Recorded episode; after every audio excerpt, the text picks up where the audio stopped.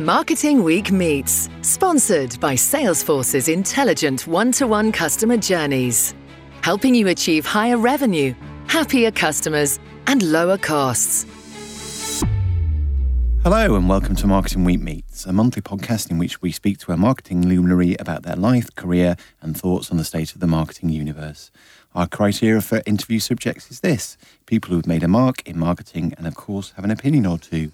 Our guest today ticks both of those boxes. Rory Sutherland is Vice Chairman of Ogilvy, where he has been pretty much for the entirety of his 30 odd years in advertising. He's also a Radio 4 regular and a TED Talk star.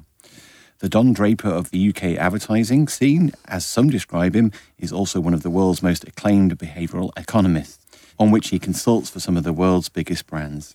He's also now an author with his book, The Surprising Power of Ideas That Don't Make Sense, which is soon to be released. Welcome, Rory. Thank you very much. It's a pleasure to be here. I mentioned in my intro that you're often described as the Don Draper of UK advertising. Now, Don Draper clearly was a creative genius, but some would argue, had questionable morals. So I just wondered what you felt about being called Don Draper of UK advertising. Um, it's a mixed uh, blessing, I have to say. In that, my wife and I used to watch Mad Men together, and my wife is an Anglican clergywoman. And I would always tease her by pretending not to realise that Don was considered an unsympathetic character anyway. I'd treat him as if he were the absolutely unqualified hero of the series, just to disturb my wife. Um, Actually, it's a, a hopeless description physically. Uh, anybody uh, who met me, having heard that description, would be massively disappointed. On the other hand, there's a little bit of truth to it in that one of the things I would like to do within advertising and marketing is to bring back the focus on psychology and human behavior that was very, very strong in the 50s and early 60s. In fact, in the early episodes of Mad Men, you will see such a person as an agency psychologist. Typically, they wore a bow tie, they might have had a possibly even genuine Viennese accent. But agencies spent quite a lot of time focusing on what you might call behavioral science, the science of perception, uh, the science of persuasion, but also understanding what you might call unconscious human motivation back in the 50s and 60s. And weirdly, they abandoned it for not very good reasons. Why was that then? Uh, they got scared.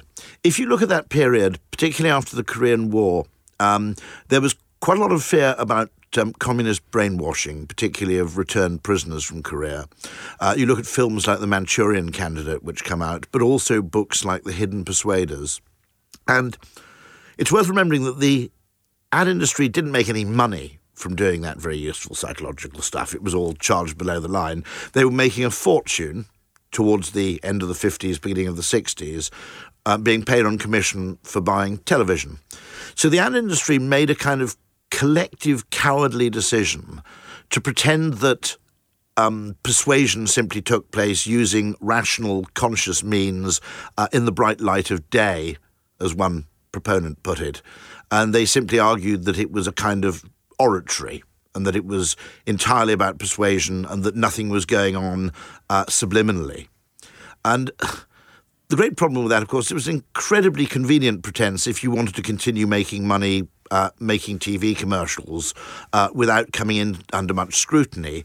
It was also, I'd argue, cowardly and completely dishonest. Um, in fact, you can't help communicating subliminally or, or unconsciously in anything you do. It seems to me that it's still relatively this day, to this day unused behavioural economics and psychology in advertising? Uh, yes, I mean I, I, tried my best while I was president of the IPA. I tried my best to make it into a uh, central plank of my agenda, which was getting Britain's ad agencies to understand it better. And I think it has several, actually, at least three very important roles to play. One, it can help you look in more places, and therefore it can spawn more oblique, more interesting creative ideas. Two, it can help you explain and defend those ideas to clients nearly all really interesting advertising ideas have an element about them which is, if you like, not conventionally logical. There's some element of counterintuitive or apparently irrelevant behavior involved in any great ad campaign. I mean, what is the connection between insurance and meerkats, for example?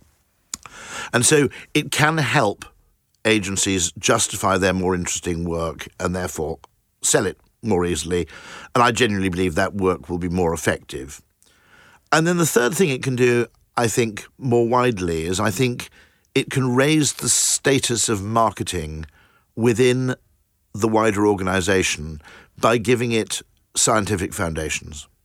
At the moment, marketing is a bit like Freudian psychology, which is it's based on case studies and everybody draws inspiration from each other. But you couldn't really describe it as following the Baconian scientific method of uh, falsifiability or anything like that. It's a slightly hokum uh, discipline. And as a result, unfairly, because deep down it's very, very important, it deals with the difference between what is objective reality, what people perceive, how they then feel, and how they act, which is central to any, any problem where human behaviour is um, an important component of the outcome. And yet, at the same time, because it hasn't had a pet science in the way that, for example, finance has economics, I think marketing has slunk further and further down the value chain within large organisations. Not all of them. You know, if you're Unilever, if you're P&G, marketing spend is so significant that um, those companies still have a marketing culture. The chief executive will have spent a reasonable stint, uh, probably in a marketing role, certainly thinking about it a lot. But if you look at the new growing breed of advertisers, such as tech companies, um, finance companies, uh, uh, if you take anything from an insurance comparison website to selling home broadband to mobile phone networks, if you're a marketer within what is a very, very strongly left brain engineering or finance culture, uh, it can be a very, very lonely existence indeed. And I think what we're doing, and this is a really important thing, I mentioned those three valuable things that behavioral science can do. I think it can also prevent us from making a worse mistake which is with digitization, measurement, quantifiability, uh, the whole sort of gamut of online advertising, there is perfectly healthy quest to turn advertising into something highly scientific. And the aspiration of that is noble and right and good. There's a terrifying facet to it, though, which is people are trying to make it the wrong kind of science. In other words, it's always going to be a complexity science. It's always going to be like meteorology. And people are taking the data that they suddenly have and they're trying to turn it into physics. Now, the reason there's a very important distinction to that is in physics, if you like, in a Newtonian kind of framework, um, generally, you know, a very, very simple mathematical formula can describe the behavior of physical objects with a high degree of certainty and a very strong level of predictability. I don't think that's attainable nor is it desirable to try to attain it in human behavior because there's too much context dependency, there's too much complexity, there's too much recursion, essentially, that we don't just do what is in our own interest, we're heavily affected by what other people do, and so forth. And therefore, what people are trying to do is they're trying to impose the wrong kind of scientific rules in their attempt to make marketing and advertising scientific. Now, very simple distinction. In physics, you're basically looking for a single right answer. Because in such a world, there is one. You know, like those high school maths questions where it said two buses leave a bus station at noon, one travels due east at a constant speed of 40 kilometres per hour, one travels due north at a constant speed of 30. There was a single answer to how far apart they'd be in two hours' time. Okay. Now, in a market there isn't a single right answer. What we're looking for is not a single right answer to a clearly defined question. We're actually asking for a number of right answers to a question which is forever shifting. And therefore, that quest for certainty, that quest to create a kind of tube map around marketing activity, is, is a false god. And this misappropriation of, of rigor, yeah. is it, where has this come from? Is it the availability and the plethora of data that is, therefore it's going to be used? I think it all comes from what it means to be businesslike and how you want to look businesslike. In particular, what you want to do as far as possible in any corporate or governmental setting is you want to have a formula or model that directs your decision to essentially remove any subjectivity or accusations of subjectivity from your recommendation. And I think that's a mistake. I mean, I think fundamentally, uh, where if you're genuinely rigorous, this is what you should do. In fact, instead of saying we have developed a single model and it tells us to do this, you should say we think we need to test these five or six different things and see see what happens before we can make a more informed decision. And it's the urge for people to essentially say the answer is X. It's worth remembering, okay, it's much, much easier to get fired for being irrational than it is for being unimaginative. There's a very, very strong uh, mood in business, which is that in order to improve a business, you try and make it more efficient. And I'd say that's true um, for large parts of business. If you're in logistics, for example, you do want to, you know, a, a cost reduction is almost certainly a good thing. If if at that lower cost you can still achieve what it is you've you've actually set out to achieve in the first place. In dealing with humans, of course, what your objective is is highly variable. How they perceive what you say is highly variable. There's much much more going on. And I think it's a complete mistake to try and make marketing more efficient because in marketing, unlike logistics, efficiency and effectiveness may be not only not very well correlated, they may be actually diametrically opposed or unconnected.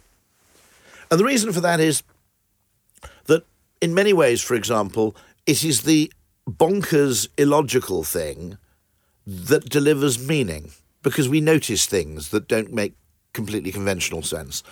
And so if you look at what you might call efficiency in achieving a physical end, that can be defined by, say, the laws of physics, or it can be reasonably done mathematically. Emotional efficiency is a very weird thing. Because if you want to produce an emotion and a behavior at the lowest cost possible, actually, it will probably involve doing something extremely oblique, counterintuitive, or unusual. And the example I give of supreme emotional efficiency, when they reopened St Pancras Station, I don't know who did this, I've long admired them. You probably remember this. St Pancras, after having been semi derelict for quite a time, was finally reopened as the new Eurostar terminal and as a new station with great fanfare. Every single news item on the local news, national news, etc., mentioned that it had the longest champagne bar in Europe. Do you remember this? Now, it's this is something which I call benign bullshit. Okay. In that, first of all, there is no particular connection between champagne bars and length. Nobody ever says, I went to a champagne bar last night. Did you really? How long was it? Or, I didn't like the champagne bar very much. It wasn't nearly long enough. And yet, this gratuitous superlative did, which was utterly pointless and weird. You know, imagine how pissed off you'd be if you're a rail engineer or you're an architect and you'd done all that work and all everybody talked about was the relatively trivial fact that the champagne bar was fairly long. You know, it would rightly piss you off, just as I imagine the people who design the gearboxes in cars get pissed off when the advertising just talks about the cup holder or something.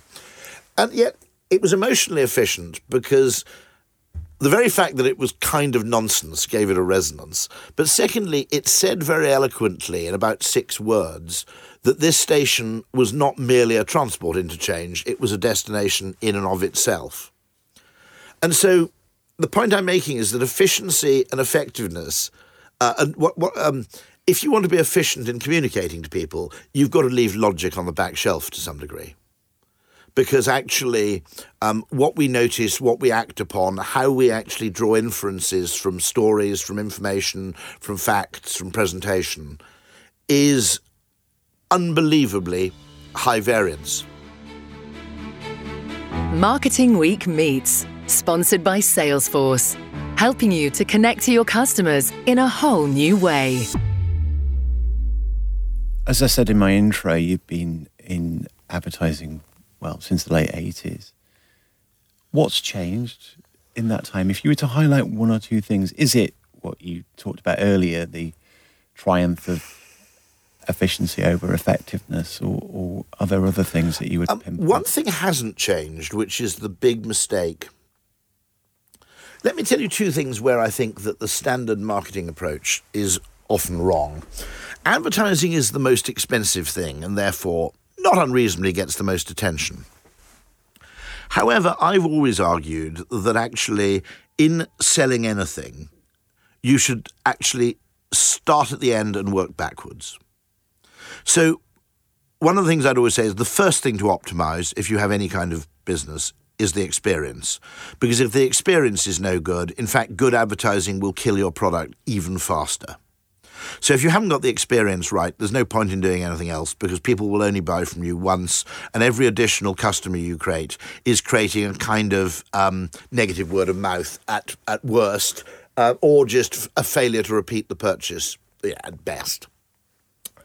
Then you should optimize the transaction, what's sometimes called shelf back planning, because if you haven't actually optimized the choice architecture, where you appear in the shelf, uh, what you're positioned against, where you're positioned, if you haven't got that completely right, then your advertising is going to be working subpar.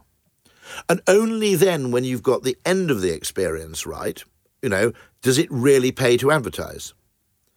And I, I've been influenced by this by a thing called the theory of constraints, which is something written by Eli Goldratt and also by a friend of mine called Clarke Ching, who's a great expert on the theory of constraints, but has also written books on bottleneck theory, that the place to improve any system is at the narrowest point. And I'd also gloss on that and say the place to improve any system is end first. There's no point in widening a road if there's a set of traffic lights that's always on red 200 yards further on. And so um, I always think that the emphasis paid to different components of advertising is completely out of whack. And that's driven by the fact that the advertising is expensive and also, therefore, uh, is lucrative in many ways. That's my first point. The second thing that did happen around about the early 90s um, is that um, we ceased to be paid on commission by almost anybody, and yet the whole agency business, more or less, continued to behave as though we were. Now, okay, there was a downside to not having commission because you never suddenly got a large lump sum for not doing very much for rerunning last year's advertising. There were lots of upsides to commission. Um, it ensured that I think that creative people who could solve problems were commensurately well paid. Uh, I think um, payment by the hour has shifted the balance of rewarding managerial skills versus creative skills because generally, if you want people who can make money in a pay by the hour environment, what you want is people who are very, very good with a spreadsheet and at, you know, essentially, uh, you know, keeping, bringing jobs in under you know, under budget, whereas brilliant salesmanship or creative skills get commensurately undervalued uh, in that environment. But the weirdest thing that happened was that you would have thought that ad agencies in the 90s would have said, well, the bad news is we're now paid by the hour, which means we can't suddenly enjoy windfalls for you know, running the same campaign for five years. But the good news is we can now solve problems for anybody, not just people with a media budget. Now, for everybody with a problem and a media budget, there are a thousand people with a problem where human insight and creativity could provide a solution, but who don't have a media budget and would never even consider walking through the doors of an ad agency. In fact, you know, when you say ad agency on the front of a building, I always say it's a little like having a general hospital, but it has a sign up front that just says cosmetic surgery. And I think the number of problems that this is what I'm trying to do with a behavioral science practice is very deliberately get money from budgets that aren't even marketing budgets.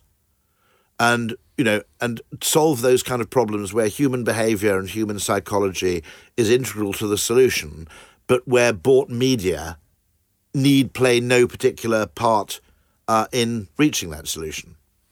Brings me nicely onto a question I was going to ask you, and it's uh, referenced in your book, Alchemy The Surprising Power of Ideas That Don't Make Sense.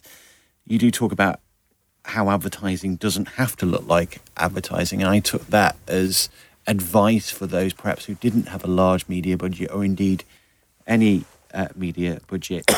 If you could explain to me the chairs on the pavement example that you make yes, to. Um, it's a very simple example, which is humans are making inferences all the time uh, from the information they see. It's probably what's behind Jeremy Bullmore's phrase people build brands the way birds build nests from the scraps and straws they find lying around. And the point about the chairs on the pavement was very interesting, which was simply that I had this cafe near my home, and it was on a busy road, and a reasonably fast road. Uh, there wasn't anywhere obviously easy to park. And one of the things I noticed is the cafe kept failing until they did something quite interesting, which was they bought one of those sort of um, windbreak things with the name of the cafe on. They erected it outside the cafe and they put tables and chairs outside. Now, previous cafes had had seating outside, but it had been those very, very hel- um, heavy table benches. The kind of thing you couldn't take indoors and the kind of thing that wasn't going to blow away and wasn't going to be stolen. You know, the kind of things you get in pub beer gardens where it's essentially two long seats and a trestle table in the middle. Now, it suddenly occurred to me that anybody, if you know anything about English tea rooms, you'll know they have the most bizarre opening hours of any branch of capitalism, in that quite routinely they'll close at 3.30. And it suddenly occurred to me that the reason the cafe had, had prospered was that by putting the windbreak and the lightweight aluminium chairs outside, it was very, very clear to anyone driving past that the cafe was open. Absolutely no ambiguity, because if the cafe hadn't been open, they would have taken the chairs inside to prevent them being stolen or to prevent them blowing around, and they would have disassembled the windbreak. And so the existence of temporary furniture is a huge, great ad that says not only is there a cafe here, but it's clearly open. Now, a really great sign painted on the wall saying cafe says the former, but doesn't say the latter. And it struck me that we do these things actually unconsciously. That we don't go, uh, okay, the logic of it would be uh, conventionally, well, since anybody who'd closed their cafe wouldn't leave highly thievable furniture around outside, I can infer that the cafe is open. But it's actually a brilliant ad because I think the human brain does that without actually going through that process of logic. I don't know if you, I don't know if you've ever been to Milan, but it's deeply confusing if you're a Brit. Because the thing about northern Italy is it's basically German. Okay, I mean, it's closer to Switzerland or Germany in many cultural ways uh, than it is to southern Italy. And so you wander around Milan thinking, I'm in Italy, therefore I'm looking for a cafe. Um, and it's strange because I'm looking down all these streets and I can't see any furniture on the pavement. So there can't be any cafes.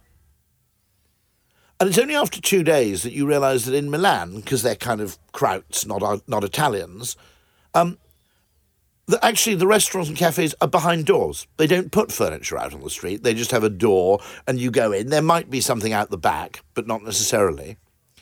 And it's very strange because you realise that unconsciously you've been assuming there are no cafes because of your assumption that in Italy a cafe means people lobbing chairs and furniture all over the place. And I spent about a day and a half in Milan going strange paucity of places to eat. This is in the days before TripAdvisor, before realizing that just architecturally, you know, they're different. And you realize that the human brain is forever drawing inferences from bits of information which an economist would say was entirely irrelevant.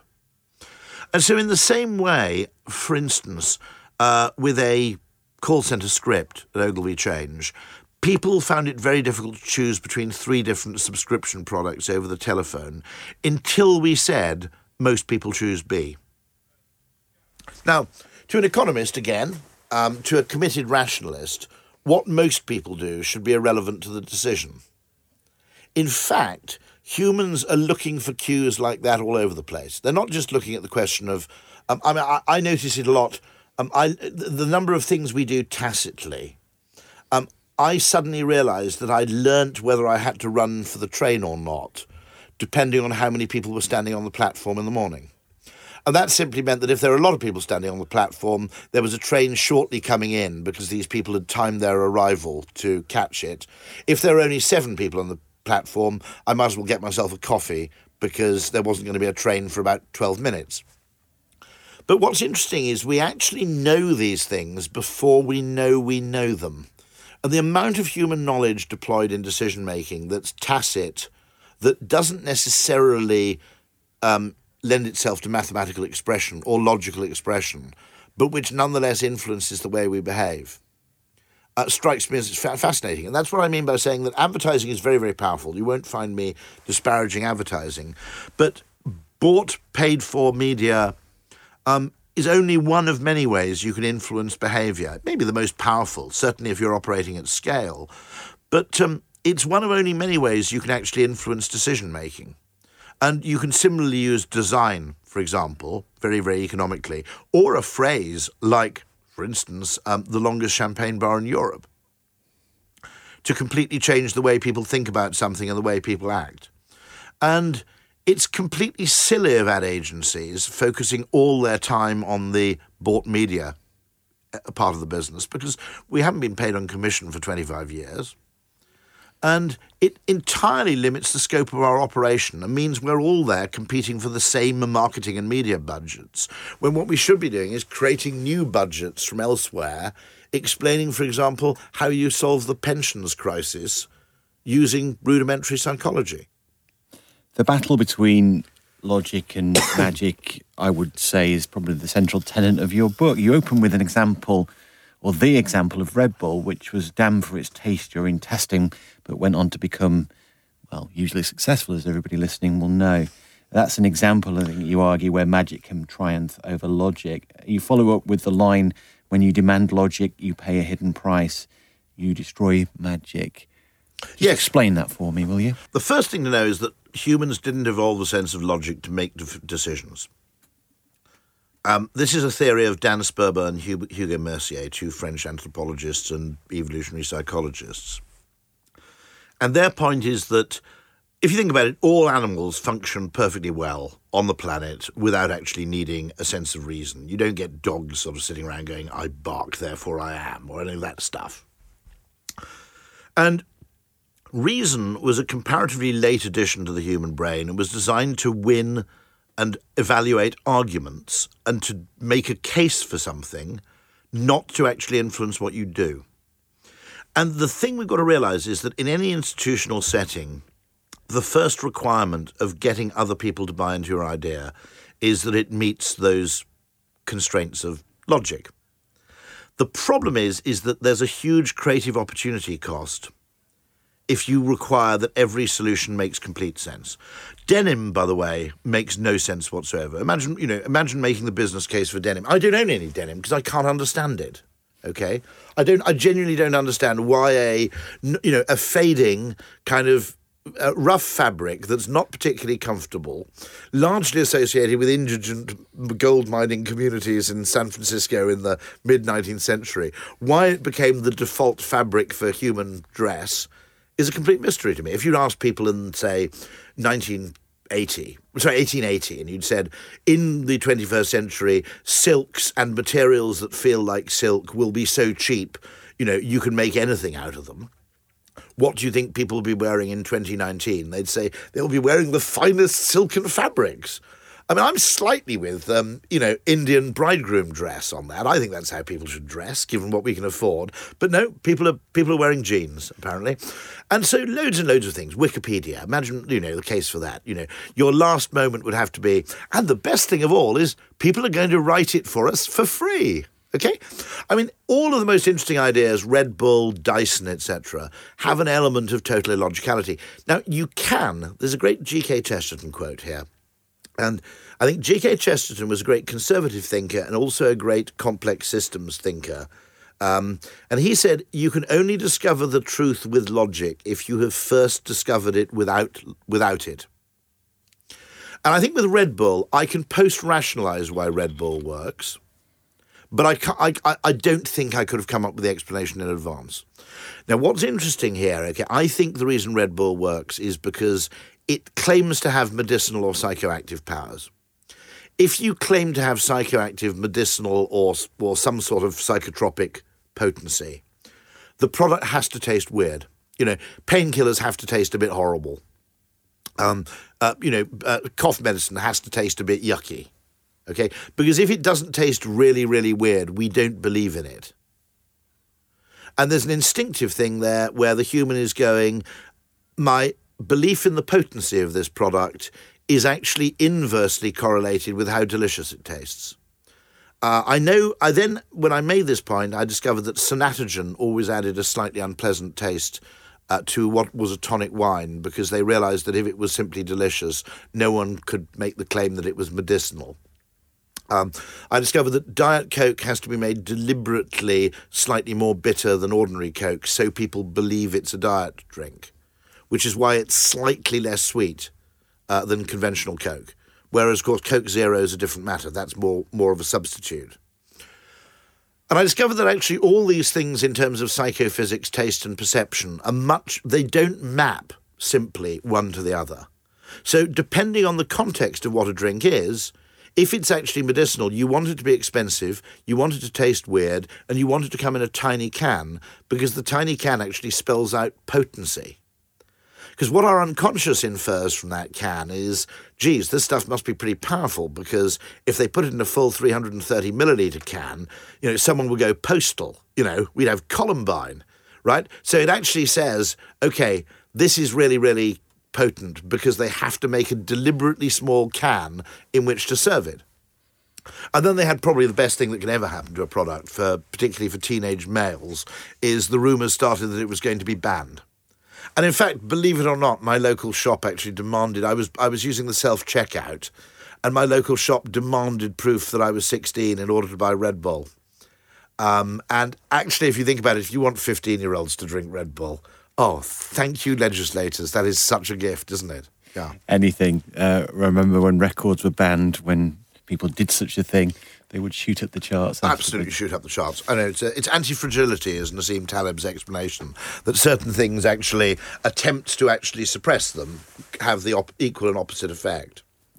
You use the example of Brexit and the 2016 US presidential election as illustrations of logic's failings. If you could just explain what you meant yeah, by that. Okay, so what they had was data on how to fight, say, uh, they had probably not bad data if, uh, for example, uh, a conventional candidate had stood for the Republicans.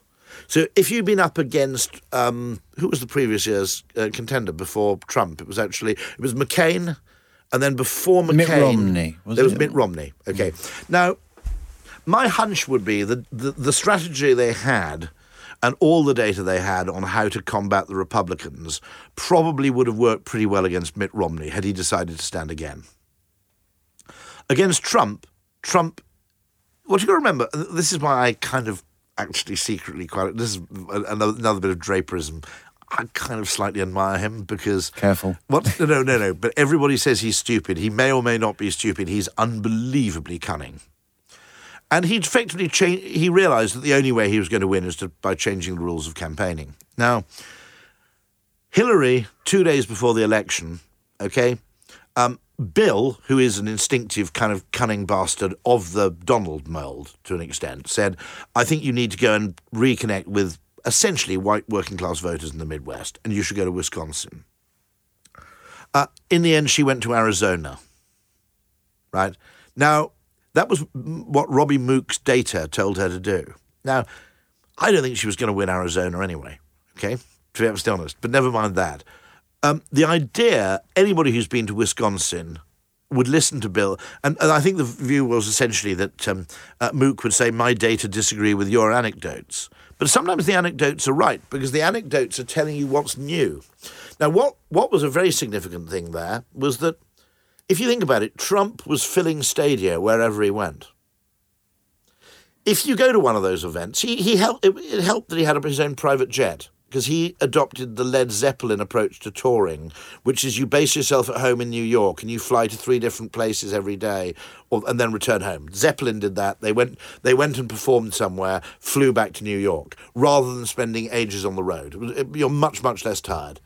And so, borrowing from the mighty Zepp, Trump, with his own plane, did the same thing, and he filled places everywhere he went. Now, Hillary, they were basically having to kind of muster people in to make sure there weren't empty seats immediately behind her. Now, that kind of thing is essentially, it's not, sometimes it's about navigating the ship, which is what data's about. Sometimes it's about changing the weather. And what Trump did with his style of, of, of campaigning was he essentially changed the weather. And he was brilliantly clever because he realized that people who work in the, um, in the media, have a kind of uh, what you might call racism trigger that's a complete hair trigger compared to normal members of the American public, whatever you think is right or wrong. So all he had to do was sail slightly close to the wind in talking about, say, uh, Latin American immigration. And he knew he'd get free publicity from the American media going completely bonkers at what he'd said and getting lots and lots of people to express outrage, all the while knowing that that was winning him more votes than it was losing.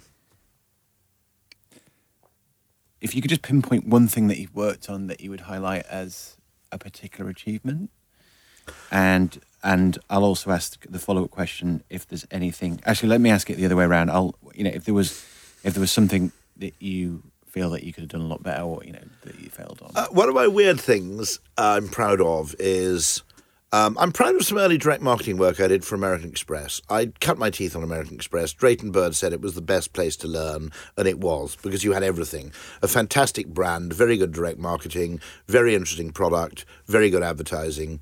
And there, I, I'm grateful for you know some of the early work I did on that, which was very interesting because it was early um, behavioral science work in that you wrote to people who didn't want to accept American Express not contradicting them, but replaying their objections.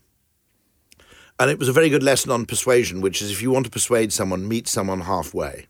Which is why, by the way, so many of the extreme left campaigns, which serve essentially, or the Remain campaign, which spend a lot of their time effectively insulting anybody who disagrees with them, have been massively counterproductive. And I think a large amount of environmentalism is incredibly counterproductive. I think that the uh, really good marketers I'll be absolutely honest with you, okay? I already want solar panels at home. I want an electric car already. Make it easy for me, right? Make me part of the solution. Don't treat me as if I'm the problem. Okay. So that's a, that's the first point. I learned a huge amount there. I'm also proud, weirdly, of the fact that I discovered something that was an assumption about pizza delivery uh, that everybody wants their pizza as soon as possible. And I discovered, as I as I'd surmised, that this was actually a product of the choice architecture of ordering a pizza, not actually representative of human um, uh, preference. So that's actually very valuable because it means you can actually, if you can get people to wait a bit longer by changing expectation, you can put three deliveries on one bike before it returns to base rather than having to do it as a just in time thing.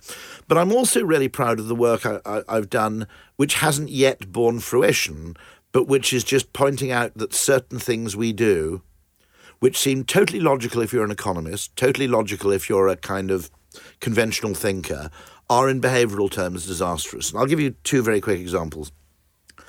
Pensions are utterly, utterly stupid. Okay. Now, the incentive for you to get a pension at the age of, let's say, 28 is we will add into your pension contributions a complete tax rebate on every amount you've paid in. Okay.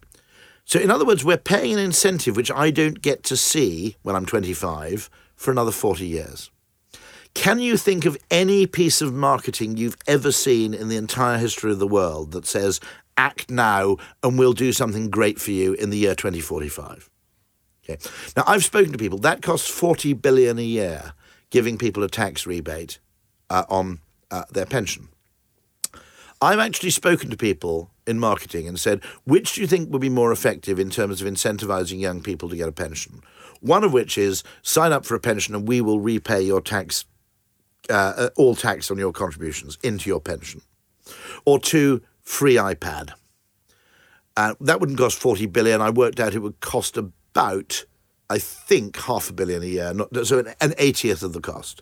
Nearly every marketer says in order to incentivize someone to get their free pension, the iPad would work better.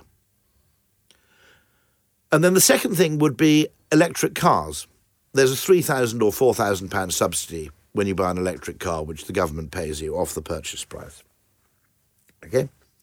You can also get a subsidy of about two to three hundred pounds for installing a seven kilowatt charging point at home. Now, I live in a country house converted into apartments. All of us would like to install electric charging points and pick up the subsidy.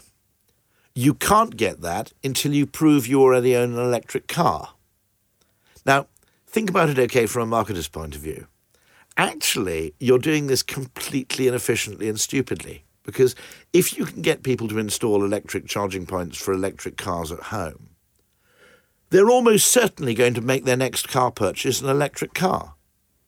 Because if I'd spent £200 of my own money putting an electric charging post next to my house, I'd feel a bit of a prat going out and buying a diesel, wouldn't I? So again, this is a case where, and, and, and Shlomo Benartzi, my friend Shlomo Benartzi and Richard Thaler proved this with the Save More Tomorrow pension. This is a case where things are designed by economists in a way that makes sense only to a species of creature that has never actually existed, only to a kind of completely conventionally logical, um, optimizing, uh, uh, utility optimizing entity, which has never existed on the planet. And as a result, it's com- billions and billions of pounds are being spent in a way that's absolutely ineffectual. Rory Sutherland, thank you very much for your time today. It's a pleasure. You've been listening to Marketing Week Meets, sponsored by Salesforce and brought to you by Bauer Creative, with me, Russell Parsons, and producer Tim O'Donoghue. If you want to listen to previous episodes, then you can do so by subscribing via iTunes and SoundCloud. Well, you'll hear interviews with the likes of Professor Byron Sharp, Unilever CMO Keith Weed, and Diageo CMO Syl Saller. Until next time, goodbye. Marketing Week Meets, sponsored by Salesforce's intelligent one to one customer journeys, helping you achieve higher revenue, happier customers, and lower costs.